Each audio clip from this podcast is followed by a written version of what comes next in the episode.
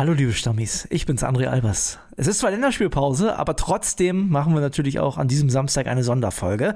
Schon mal der kleine Hinweis, heute Abend 2045 Deutschland gegen Peru in Mainz. Könnt ihr sehen im ZDF. Und passend zur Länderspielpause habe ich mir jemanden gesucht, der die Nationalmannschaft schon seit Jahren begleitet. Er ist nicht nur Bayern-Insider, sondern auch DFB-Insider. Und zwar Christian Falk. Und der erzählt ein paar richtig schöne Anekdoten, also dranbleiben lohnt sich. Ich freue mich. Stammplatz. Dein täglicher Fußballstart in den Tag. Und jetzt ist er bei mir am Telefon, der nicht nur Bayern, sondern auch DFB-Insider, Christian Falk. Schön, dass es geklappt hat, Falki. Immer gerne. Servus, André. Falki, wir haben uns darauf geeinigt, dass wir heute mal ein paar Geschichten besprechen, die du in deiner Nationalmannschaftszeit erlebt hast.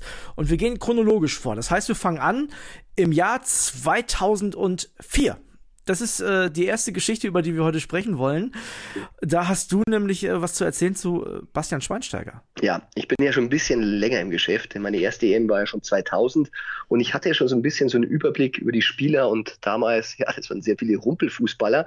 Wir haben echt gehofft, dass da ein paar Talente nachkommen. Ich war da auch ein Jungreporter bei der Münchner TZ und da ist ein Spieler aufgetaucht mit Basti Schweinsteiger und von dem war ich echt ein großer Fan und sehr angetan und habe über den ganz, ganz viele Artikel geschrieben. Und einer lautete da mal, ähm, wer für Bayern gut genug ist, der kann für die Nationalmannschaft nicht zu schlecht sein. Und man muss sagen, damals hat er noch kein Länderspiel gehabt und mhm. äh, Uli Hoeneß, der war nach dem Artikel richtig sauer. Der rief dann bei mir in der Redaktion an und sagte, Herr Falk, jetzt lassen Sie mal die Artikel über den Schweini. Dauernd steht sein Berater bei mir und will mehr Geld. Dann habe ich aber gesagt, Herr Hönes, aber ich bin total überzeugt, dass es der nächste deutsche Nationalspieler wird. Und ähm, ja, dann haben wir so ein bisschen gestritten. Und oft, wenn Uli Hönes streitet, dann schlägt er am Ende immer eine Wette vor. Und die Wette lautete damals, man muss sagen, Basti hatte noch kein Länderspiel. Wir waren noch äh, weit weg von der WM 2006. Es stand noch die EM ins Haus und äh, noch kein Länderspiel. Und wir haben aber gewettet. Ich habe dann gesagt, ich bin mir sicher, der wird Stammspieler in der Nationalmannschaft und mindestens so groß wie Effe, wenn nicht größer. Und ja, Hönes hat gesagt, dann wetten wir halt einfach. Bei der WM 26 war dann die Wette, haben wir gesagt, ist er Stammspieler? Das haben wir dann so definiert, wenn er mehr als die Hälfte aller Spiele macht, gewinne ich und wenn er weniger macht, Hönes. Und tatsächlich, gewonnen habe es am Ende ich und dafür hat er mal wirklich, glaube ich, zwölf Flaschen Rotwein aus seinem Privatkeller. Das war Baron Delay, das war der, den Louis van Gaal dann so gern trank. Ui. noch weit, weit vor Louis van Gaal hatte ich den dann schon zu Hause und äh, ja, ich weiß noch, wie ich dann den Wettgewinn eingefordert habe bei Uli. Waren wir gerade irgendwo so in so einem Transferbus. Er hat sich erstmal nicht gemerkt. Ich habe gesagt, ja, Sie wissen eigentlich schon, dass Sie mir jede Menge Rotwein schulden. Und dann hat er so ein bisschen böse geschaut und hat gesagt, naja, aber Sie wissen, Sie haben Glück gehabt. Eigentlich war nach dem Halbfinale schon raus. ja. Hat er auch nicht unrecht. Also wenn Timborowski äh, mehr performt hätte, das war der einzige Spieler, der während der WM seinen Stammplatz verloren hatte, der Basti an Timborowski. Aber der hatte dann auch nicht performt, da war Basti wieder drin und so wurde er ein Held des Sommermärchens und äh, ich habe meinen Rotwein bekommen.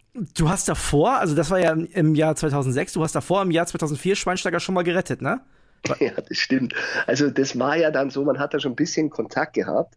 Und damals war er wirklich, das war sein erstes Turnier, richtig jung dabei. Ich war jetzt ja auch noch nicht so lange dabei, aber ich wusste schon ein bisschen mehr, wie es bei der Nationalmannschaft ablief und äh, war da mit ihm eigentlich relativ gut in Kontakt und äh, tatsächlich auch mit seiner Freundin, seiner damaligen Dani. Ich war damals, wie gesagt, noch bei der TZ, äh, da gab es sogar Fotos, wie ich mit den Baden war und der Kollege von der Bild war dann doch so nett und hat mich von den Fotos runtergeschnitten, bevor sie es gedruckt hatten.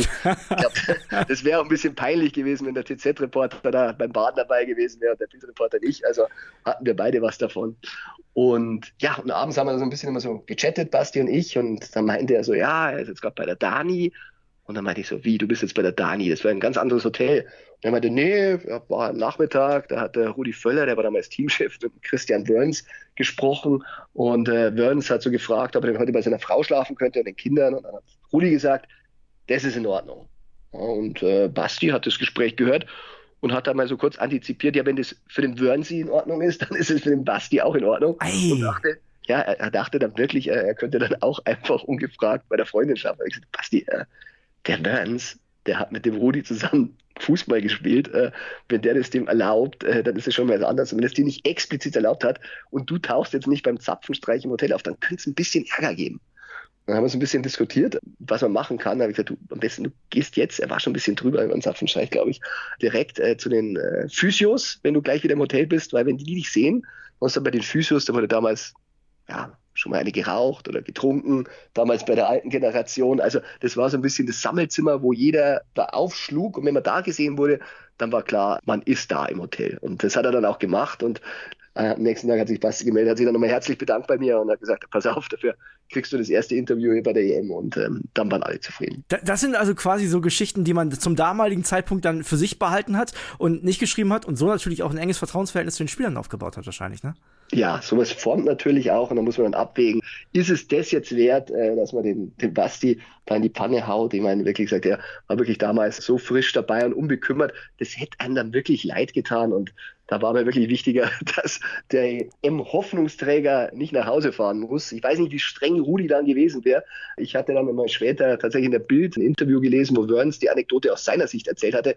Der hatte das gar nicht so richtig verstanden, dass Basti da daraus geschlossen hat. Weil Basti muss bei ihm so ein bisschen nachgehakt haben, ein bisschen so ausschauen mit dem Schlafen. Und ähm, ja, also wie ernst es damals wirklich war, ich glaube, das wusste nicht mal der Wörnser. Hat Rudi hinterher drüber gelacht, als er die Geschichte erfahren hat, oder äh, war er dann Jahre später noch sauer? Du, der Rudi, der, der hat es von mir nie erfahren. Ich weiß nicht, ob er es gelesen hat. Ich hatte das da mal ja, zu Papier gebracht, aber ganz, ganz viel später, da war Bastis Karriere schon beendet. Also, aber jetzt ist er wieder dabei, der Rudi. Vielleicht erzähle ich es ihm bei nächster Gelegenheit.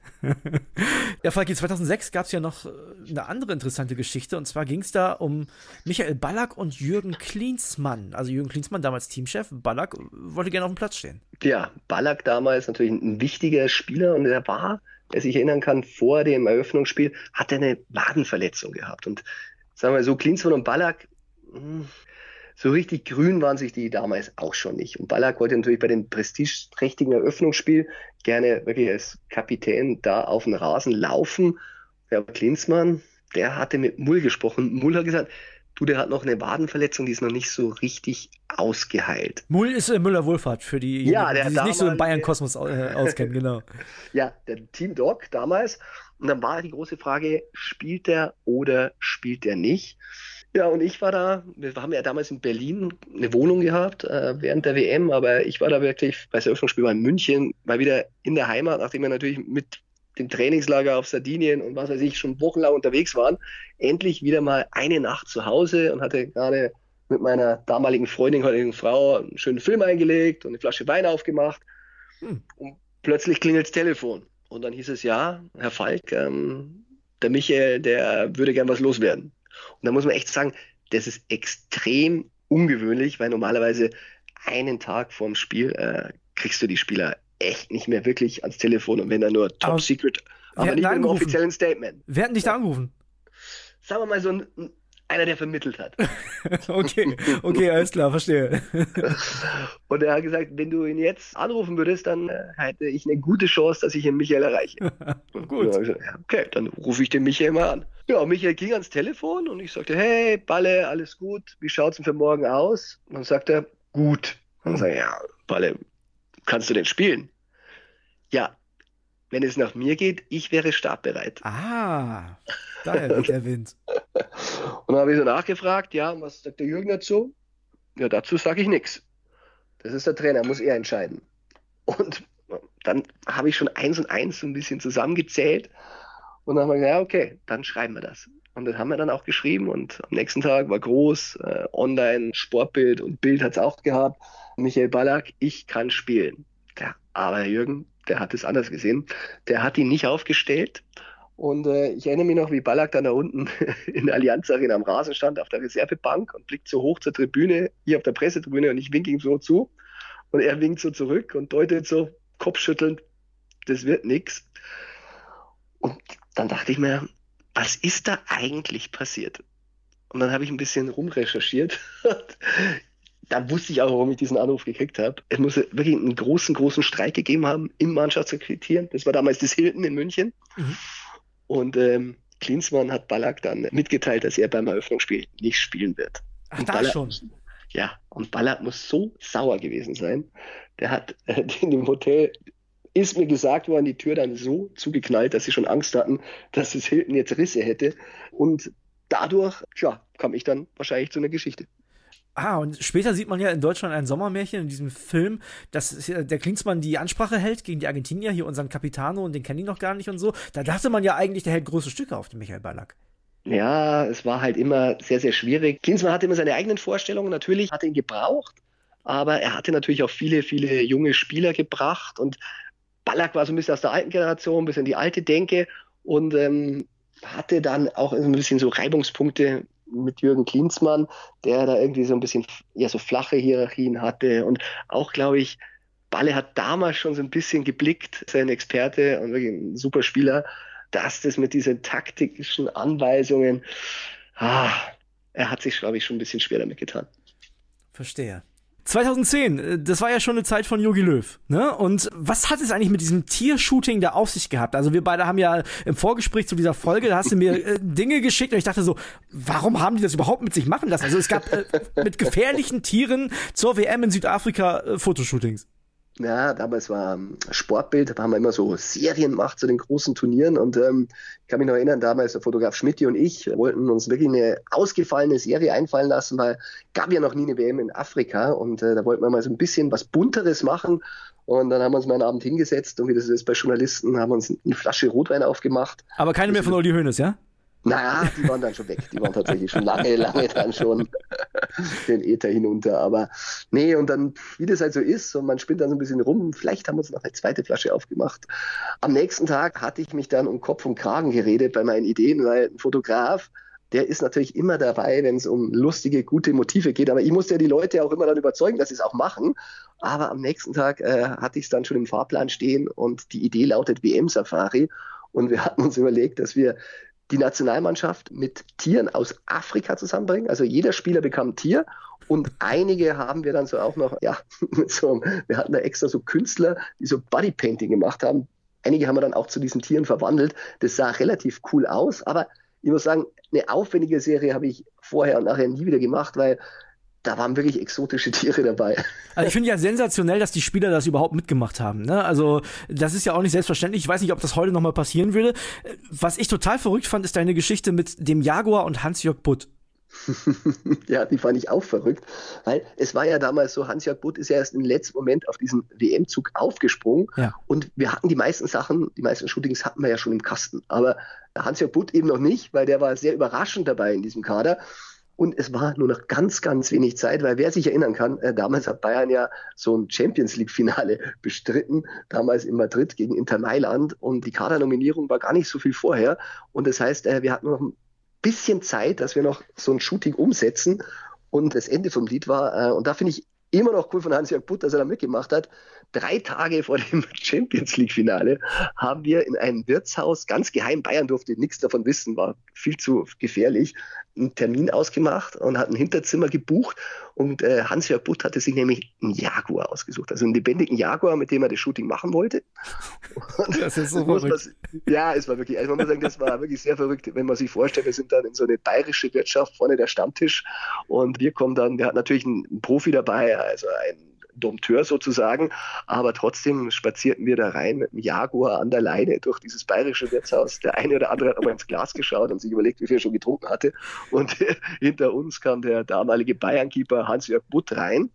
Ah, und das war dann alles aufgebaut fürs Shooting.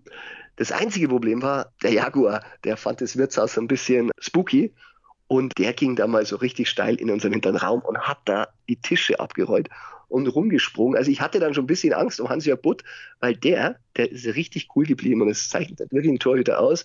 Der hat dieses Tier dann gestreichelt, bis es ruhiger wurde und ruhiger. Und ich dachte mir nur, wenn jetzt drei Tage vor dem Champions League Finale dieser Jaguar in die Hand von Hans-Jörg Butt beißt, dann kriege ich richtig Ärger beim FC Bayern. Das kann ich mir vorstellen. Ich finde sowieso, also diese Tierstories, die sind unglaublich. Badstuber wollte ein echtes Krokodil? ja, man muss sagen, ähm, Badstuber war genauso wie Butt einer der letzten, die nominiert wurde, war auch eine Überraschung und hat er auch noch nicht im Kasten. Und viele Tiere waren schon weg. Und was Badstuber wusste, der war damals ganz, ganz eng mit Schweini. Ist, sind immer noch heute befreundet, aber damals waren sie wirklich so eine, wir hatten sie die Gärtnerplatz-Gang, Gomez war noch dabei, die hingen da immer im Café ab. Und der wusste von der Serie schon. Und er wusste, dass Basti einen Löwen hatte. Mit also Poldi zusammen, ne? Ja, nein, wir waren in zwei verschiedenen Shootings, weil Basti hat einen ausgewachsenen Löwen im Zirkus Krone. Der okay. hat ihm beim Shooting auch eine gute mit einer Pranke verpasst. Da hatte ich auch mal ein bisschen Angst. Und, und Poldi hatte sich einen Babylöwen ausgesucht. Der war auch total süß, aber der hat ihn sowas von verkratzt. Der hatte wirklich blutige Arme, aber Poldi fand es witzig. Also ich fand, da hat er wirklich auch cool reagiert. Und weil Bart schon diese Geschichten schon kannte, wollte er wirklich was Wildes. Und man muss sich vorstellen, es ist Champions League Finale und du hast gerade als junger Profi gegen Mourinho verloren. Wir sitzen da im Bernabeu. Vorne ist Louis van Gaal auch schon ein bisschen angetrunken und sagt, wie sie im nächsten Jahr die Champions League gewinnen werden. Und ich denke mal, scheiß Zeitpunkt, jetzt den Holger dazu fragen, aber vorher hat es einfach nicht ergeben. Und ich ist echt also Falki, sorry, ist echt ein schlechter Zeitpunkt. ja, es war echt ein schlechter, aber wir hatten auch keine Zeit mehr. Und ich, ich frage den Holger so, du Holger, ich weiß, jetzt ein bisschen blöd, aber du weißt ja, wir fahren jetzt alle zur WM und dich haben wir noch nicht. Und ich hätte da einen Vorschlag für dich. Was hältst du davon, wenn wir dich mit dem Vogelstrauß für die WM-Serie machen. Dann sagt er, wieso denn Vogelstrauß? Also, ja, für Südafrika so ein Wappentier und hey, du hättest das Tier. Sagt er, nee, der Basti hat einen Löwen. Ich will was Wildes. Also wenn, wenn, dann will ich auch was Wildes. Puh, dann habe ich gesagt, naja, Holger, ein Krokodil hätten wir noch. Und dann, Krokodil, das ist wild, das machen wir.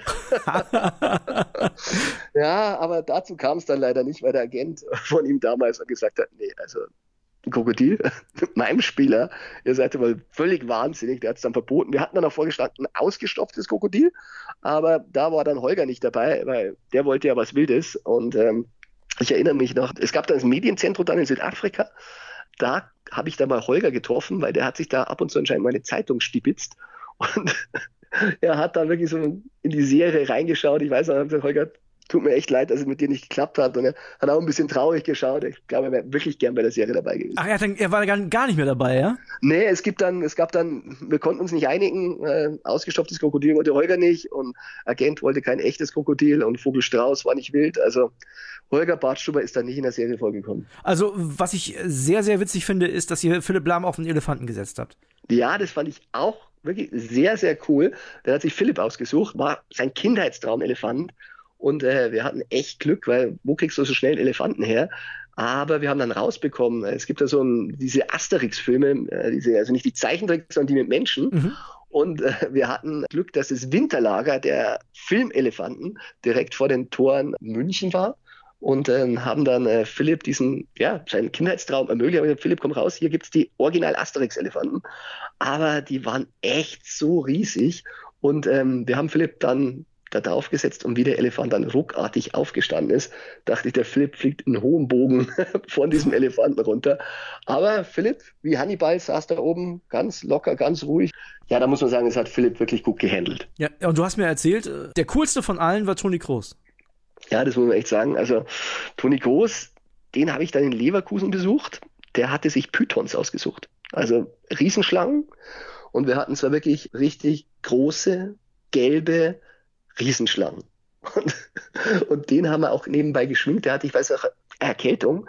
Und wir haben ihn selber zu einer Schlange geschminkt. Aber für diese Maske, man durfte ja die Nase nicht so sehen, musste er wirklich, ja, er musste total, ähm, dann, wir hatten da wirklich Künstler am Werk, musste er wirklich zugeklebt werden und er hat echt kaum Luft gekriegt unter dieser Maske, aber er sah dann wirklich aus, selber wie eine Python und hat sich dann wirklich diese riesengelbe Python um den Hals gelegt, aber Toni wäre nicht Toni, äh, der fordert ja auch immer dein Gegenüber und hat gesagt, also auf geht's, Falki. Die zweite, die er da gemietet hat, die ist jetzt auch schon da, die hängst du dir jetzt um. Ui. Ja, und dann konnte ich natürlich nicht sagen, nee, äh, mach du mal und ich nicht. Und dann musste ich mir so eine Schlange umhängen und ich habe noch die, die Frau gefragt, die, uns die gemietet hat, äh, ob die schon gegessen hatten. Sie sagte, nee, nee, äh, die kriegen erst noch und dann hatten wir diese Dinger um den Hals. Aber war, war, war ein cooles Erlebnis, aber ich muss echt sagen, schon ein bisschen Überwindung. Ja, aber finde ich gut, dass du das durchgezogen hast. Und also wenn man mal zurückblickt, also ich glaube nicht, dass sowas heute nochmal gehen würde, weil ihr hättet ja quasi dafür sorgen können, dass die halbe Nationalmannschaft bei der WM ausfällt. Ja, das stimmt. Also ich muss sagen, also die gefährlichste, also mitgefährlichste Nummer fand ich auch den Gepard, den wir dann wirklich ins Nationalmannschaftshotel gebracht haben. Da mussten wir echt schauen, dass wir den da reinbekommen, weil das Hotel war da natürlich auch nicht so begeistert. Und dann haben wir irgendwie so ausgedealt, dass wir über den Lieferanteneingang und äh, so und so und so. Bei denen hatte sich Oliver Bierhoff ausgesucht damals als Teammanager. Aber wir wussten nicht genau, dass unser Zimmer, das wir angemietet hatten, gegenüber vom Essenssaal der Nationalmannschaft lag. Und wir spazieren mal wieder mit Leine und Gepard diesmal rein und die kommen gerade alle zum Mittagessen. Und die, für die Spieler war es natürlich ein riesen Hallo. Die, die kannten natürlich einige schon die Serie, nicht alle. Und die wollten dann natürlich gerne, dass wir den Yogi da dazu bewegen. Und ich habe gesagt, der Löw, ähm, der hatte auch ein Motiv, aber ein anderes. Und er hat gesagt, äh, kommst du noch mit, machen wir auch ein Foto. Aber Yogi hat sich da ein bisschen geziert und da wurde natürlich von den Spielern äh, einige Rufe und Forderungen, aber Yogi hat es ausgesessen und ich muss echt sagen, Gepard war auch sehr mutig von Oliver Bierhoff. Ich musste Model machen und wenn du dann so da sitzt und so ein Gepard, der bei, man muss ja vergessen, der wird immer geblitzt. Und jedes Mal, wenn der Blitz war, hat dieser Gepard gezischt und der sitzt da neben dir und der ist im Sitz natürlich viel, viel größer als du im Sitzen. Und ich dachte mir, also wenn der jetzt mal kurz rüber beißt, dann war es das für mich. Aber Bierhoff hat es super gemacht und ich musste ja Gott sei Dank nicht so lange sitzen. Boah, aber dass du das auch alles mit durchgezogen hast, größter Respekt. Falki, wir bleiben tierisch. 2012 äh, wurde ein Tier gesucht, beziehungsweise ja, ist eher so eine Metapher, der Maulwurf, ne, bei der EM. Das war sehr spannend. Also man hat es ja schon immer gekannt, dass man gerne die Aufstellung rausbekommt. Aber das hat damals wirklich eine Eigendynamik bekommen, wo wir uns als Kollegen ja quasi so ein bisschen aufgeschaukelt hatten. Das ging los, also die Bildjungs hatten was. Ich war damals noch bei Sportbild, dann habe ich nachgelegt und dann gab es richtig Ärger, weil wir haben gehört, dass Yogi dann im Mannschaftsquartier eine Rede an die Spieler gehalten hat. Philipp Lahm musste sich vorher schon im TV äußern, hat gesagt, dass er es echt scheiße findet, dass wir die Aufstellung knacken. Und äh, Yogi hat natürlich dann vor der gesamten Mannschaft gesagt, es kann nicht sein, dass die Aufstellung rauskommt. Äh, ist unsere Taktik. Jungs, ihr müsst da zusammenreißen. Wir sind eine Einheit. Und was haben wir als Bildreporter gemacht? Ja. Wir haben natürlich beim nächsten Spiel die komplette Aufstellung gedruckt. Hat Yogi denn jemals rausgekriegt, wer der Maulwurf gewesen ist? Nee, habt ihr dich gehalten, ne? Nein, nein, nein. Das ist natürlich Informantenschutz. Also da waren natürlich einige, einige Spieler. Das Gute war, er hat ja wirklich auch viel rotiert. Ja, einmal saß der draußen, mal der draußen, mal der drin. Und äh, dadurch, ich meine, da war auch die Situation Gomez, Klose immer, wer spielt von den Zweien. Also da waren so viele Spieler immer, die es traf, dass der Kreis der Verdächtigen dann groß genug war, sodass wir keine Hemmungen hatten, das zu schreiben. Und sagen wir mal, so an uns ist nicht gelegen. Ich glaube, das Aus im Halbfinale haben wir nicht zu verantworten gehabt. Das lag dann lediglich vielleicht an der falschen Aufstellung. Ich erinnere mich da noch, äh, wie Yogi da, glaube ich, Trochowski gebracht hat gegen Italien. Das war vielleicht nicht die beste Entscheidung. Und ja, die Aufstellung, die wir gemacht hatten, die waren eigentlich alle gut. Ja, vielleicht hätte Yogi euch das überlassen sollen. Hat der das eigentlich übel genommen? Also kam der dann mal auf euch zu außerhalb der, der Pressekonferenz und hat gesagt, ey, finde ich doof, dass ihr das druckt? Na gut, er hat es mal im Fernsehen gesagt, meinte halt, es wirkt, aber letztendlich wusste er natürlich, dass wir nur unseren Job machen und ähm, deshalb war das dann auch alles in Ordnung. Und wie gesagt, ähm, es lag ja nicht an uns und man muss auch sagen, wir haben das ja auch bei den Gegnern gemacht. Der Kollege Jörg Weiler, der da irgendwie bei den Griechen oben auf dem Glasdach lag und äh, da leider entdeckt wurde. Das gab also auch richtig Ärger. Also von dem her war es von allen Seiten Chancengleichheit. 2014 erfolgreichstes Turnier, Falki, und da gibt es eine Geschichte zu Lukas Podolski. Erzähl mal. Ja, also die Geschichte, die landet ja tatsächlich im WM-Film. Man sieht es immer noch im Trailer. Da wirft er ja einen Reporter in den Swimmingpool und das war tatsächlich ich. und, und es war halt so ein klassischer Poldi.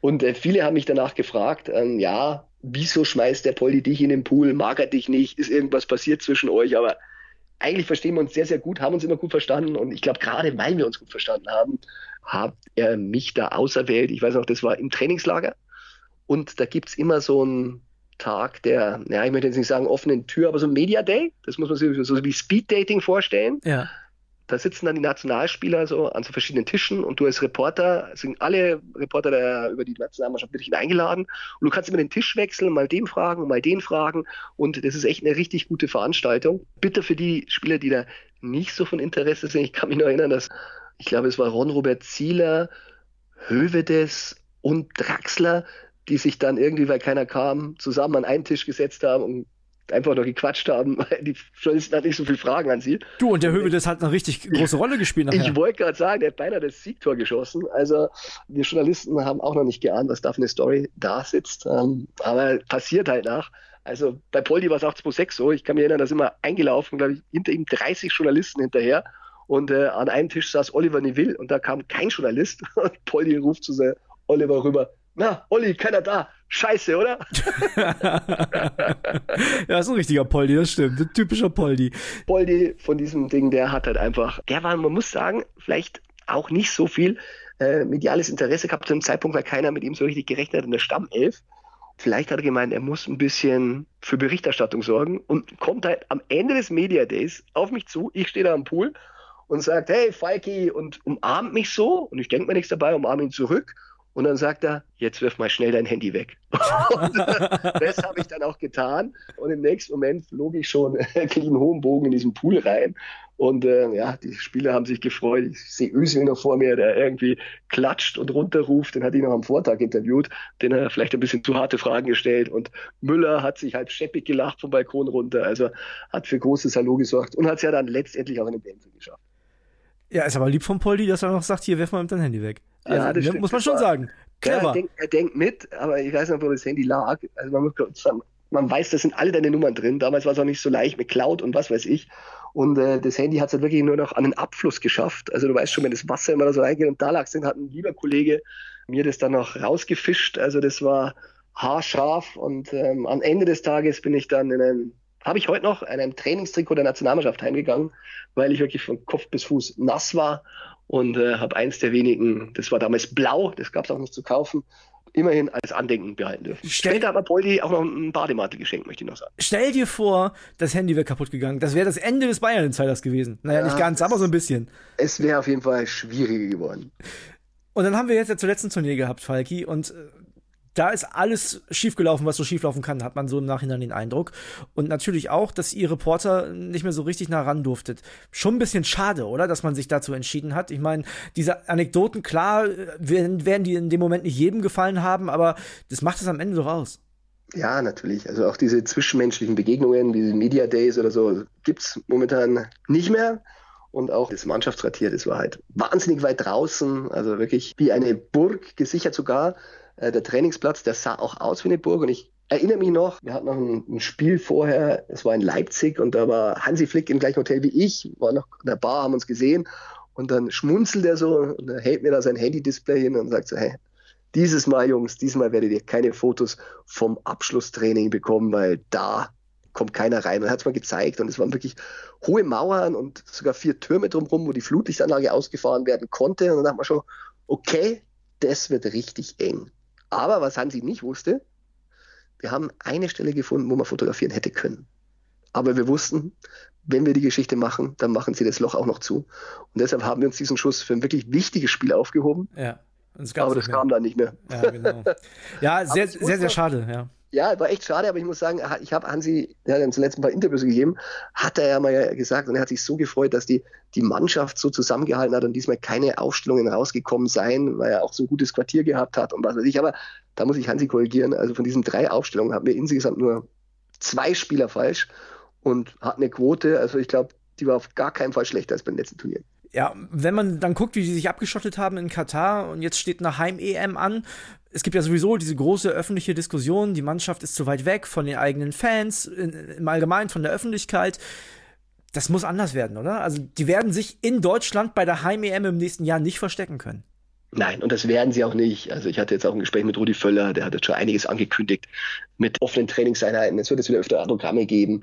Äh, er hat auch gesagt, wir werden jetzt nicht alle Fünf-Sterne-Hotels streichen. Verstehe ich auch. Man ja. braucht immer auch Hotels in so Städten in guten Lagen und die müssen ja auch ein bisschen Service haben. Aber es wird wahrscheinlich auch mal wieder schlichtere geben und ich hoffe, dass wieder mehr offen ist, weil wenn wir was gelernt haben, auch aus der Berichterstattung, wenn du den Menschen immer wieder über den Weg läufst, dich auch mal für einen Artikel rechtfertigen musst, dann bist du dann nicht so, dass du da wirklich dann über diese Leute schreibst, als wären sie dir völlig egal, sondern und sie können es ja auch mal in den Kopf werfen, also auch da ist es gut und bei den Fans, glaube ich, klar, also wenn du dich da immer so verhältst und sagst, ja, wir sind aber im Luxushotel und keine Fans mehr ran und dann ist es sicherlich fürs Verständnis bei solchen Leistungen wie zuletzt auch nicht das Beste. Falki, also ich bin ein bisschen neidisch auf die ganzen Geschichten, die du erlebt hast, aber ich will auch neue hören, deswegen dürfen sie sich auch nicht verstecken. Für diejenigen, die nicht genug kriegen können von deinen Geschichten, äh, gibt es ja ein Buch, das du geschrieben hast. Und das heißt, Falki, erzähl nochmal. Das ist Inside FC Bayern. Da geht es auch um die Nationalmannschaft. Es gibt noch ein Nachfolgewerk, das heißt Bayern Insider. Also die sind beide im Rieder Verlag erschienen und gerade das Buch 1, da sind viele der Geschichten auch drin, wo ich so ein bisschen erzählt habe. Da geht es vor allem so um die Zeit von der Weltmeisterschaft 2014 und wie Deutschland so weit kam. Und da stehen noch einige solche Geschichten drin, die wir damals so erlebt haben. Und wenn ihr sagt, Mensch, ne, ich möchte die Geschichte nicht selbst lesen, sondern ich möchte, dass Falki mir weiter Geschichten erzählt. Äh, dann wird zum einen natürlich im Stammplatz demnächst auch weitere Folgen mit Falki geben, ist ja klar. Und zum anderen jeden Freitag den Bayern Insider, ne? Der eigene FC Bayern Podcast von Falki, da könnt ihr gerne reinhören. Sehr gerne. Also, Falki, ich danke dir und äh, hoffen wir mal, dass sich das in diesem Jahr jetzt so entwickelt, in diesem und im nächsten, dass wir alle wieder ein bisschen näher ranrücken an die Nationalmannschaft und dass wir uns auf viele tolle Geschichten freuen dürfen. Dankeschön, Falki. Immer gerne. Auf bald. Ja, hoffen wir, dass noch viele Anekdoten dazukommen. Und ich habe es ja gesagt, ne? 2045 heute Deutschland gegen Peru. Könnt ihr sehen im ZDF. Das Ganze in Mainz. Und ein kleiner Hinweis noch für euch. Morgen gibt es keinen Stammplatz, ne? wegen der Länderspielpause. Das heißt, die nächste Folge ist dann wieder am Montag. Tschüss, bis dann. Stammplatz. Dein täglicher Fußballstart in den Tag.